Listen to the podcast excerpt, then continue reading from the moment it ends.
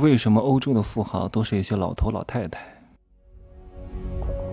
没有事实，没有真相，只有认知，而认知才是无限接近真相背后的真相的唯一路径。哈喽，大家好，我是真奇学长哈。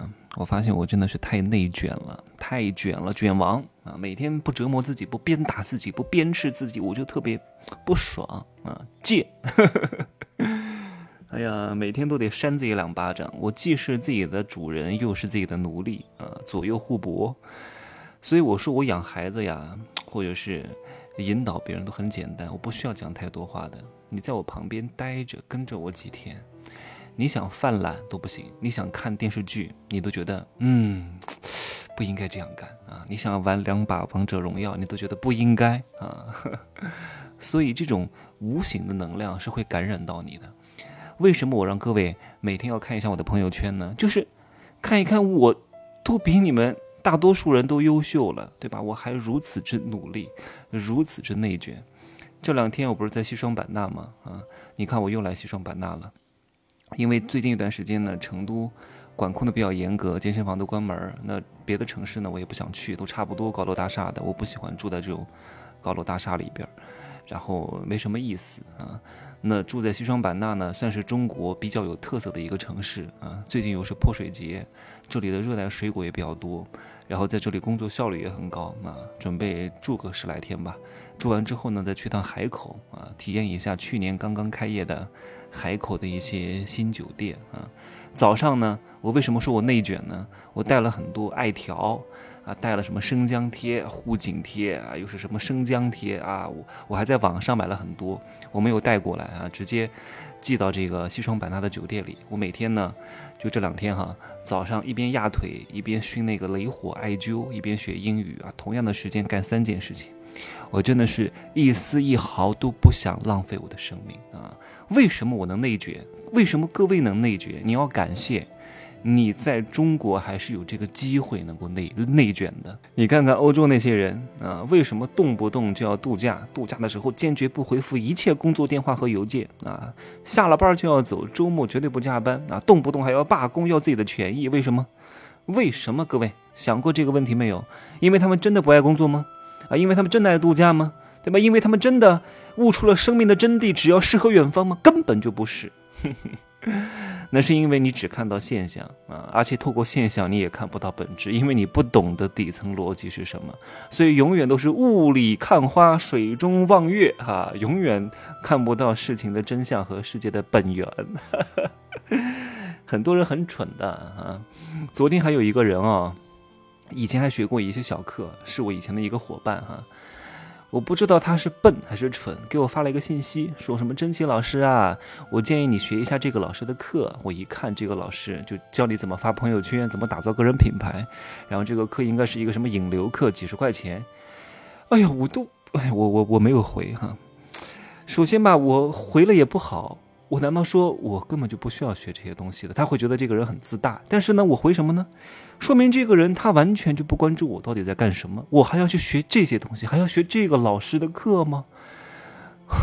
天哪，太可怕了！那我们再拉回来看，为什么这些欧洲人特别爱旅游、爱度假？他们真的爱旅游吗？对吧？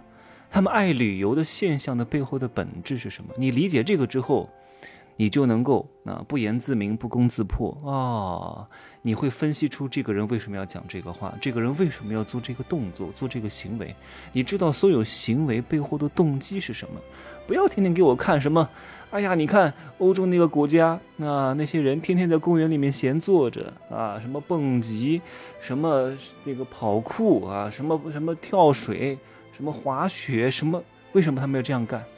因为他们很难在事业上取得成功，所以他们很无聊，他们没办法，总得找点乐子吧，对不对？那这个人干嘛呢？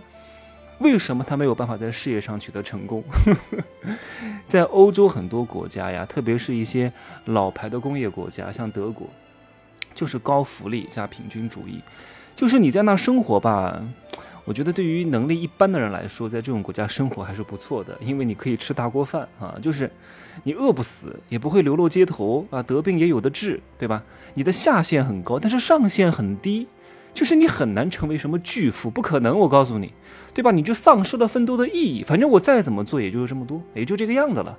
所以我干嘛要奋斗呢？那我就躺平呗，那我就旅游呗，我就度假呗，我不用加班啊，我去蹦极呗，我去滑雪呗，我去公园坐着呗，我去谈恋爱呗，对吧？所以你不要去羡慕那些所谓的美好，因为他们没有机会内卷，他们是高福利加平均主义。所有的人啊，像德国哈。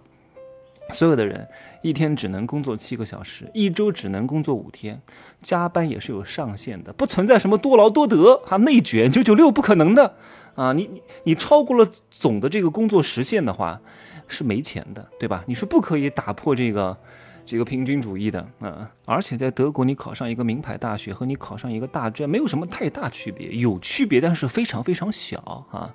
比如说你考上。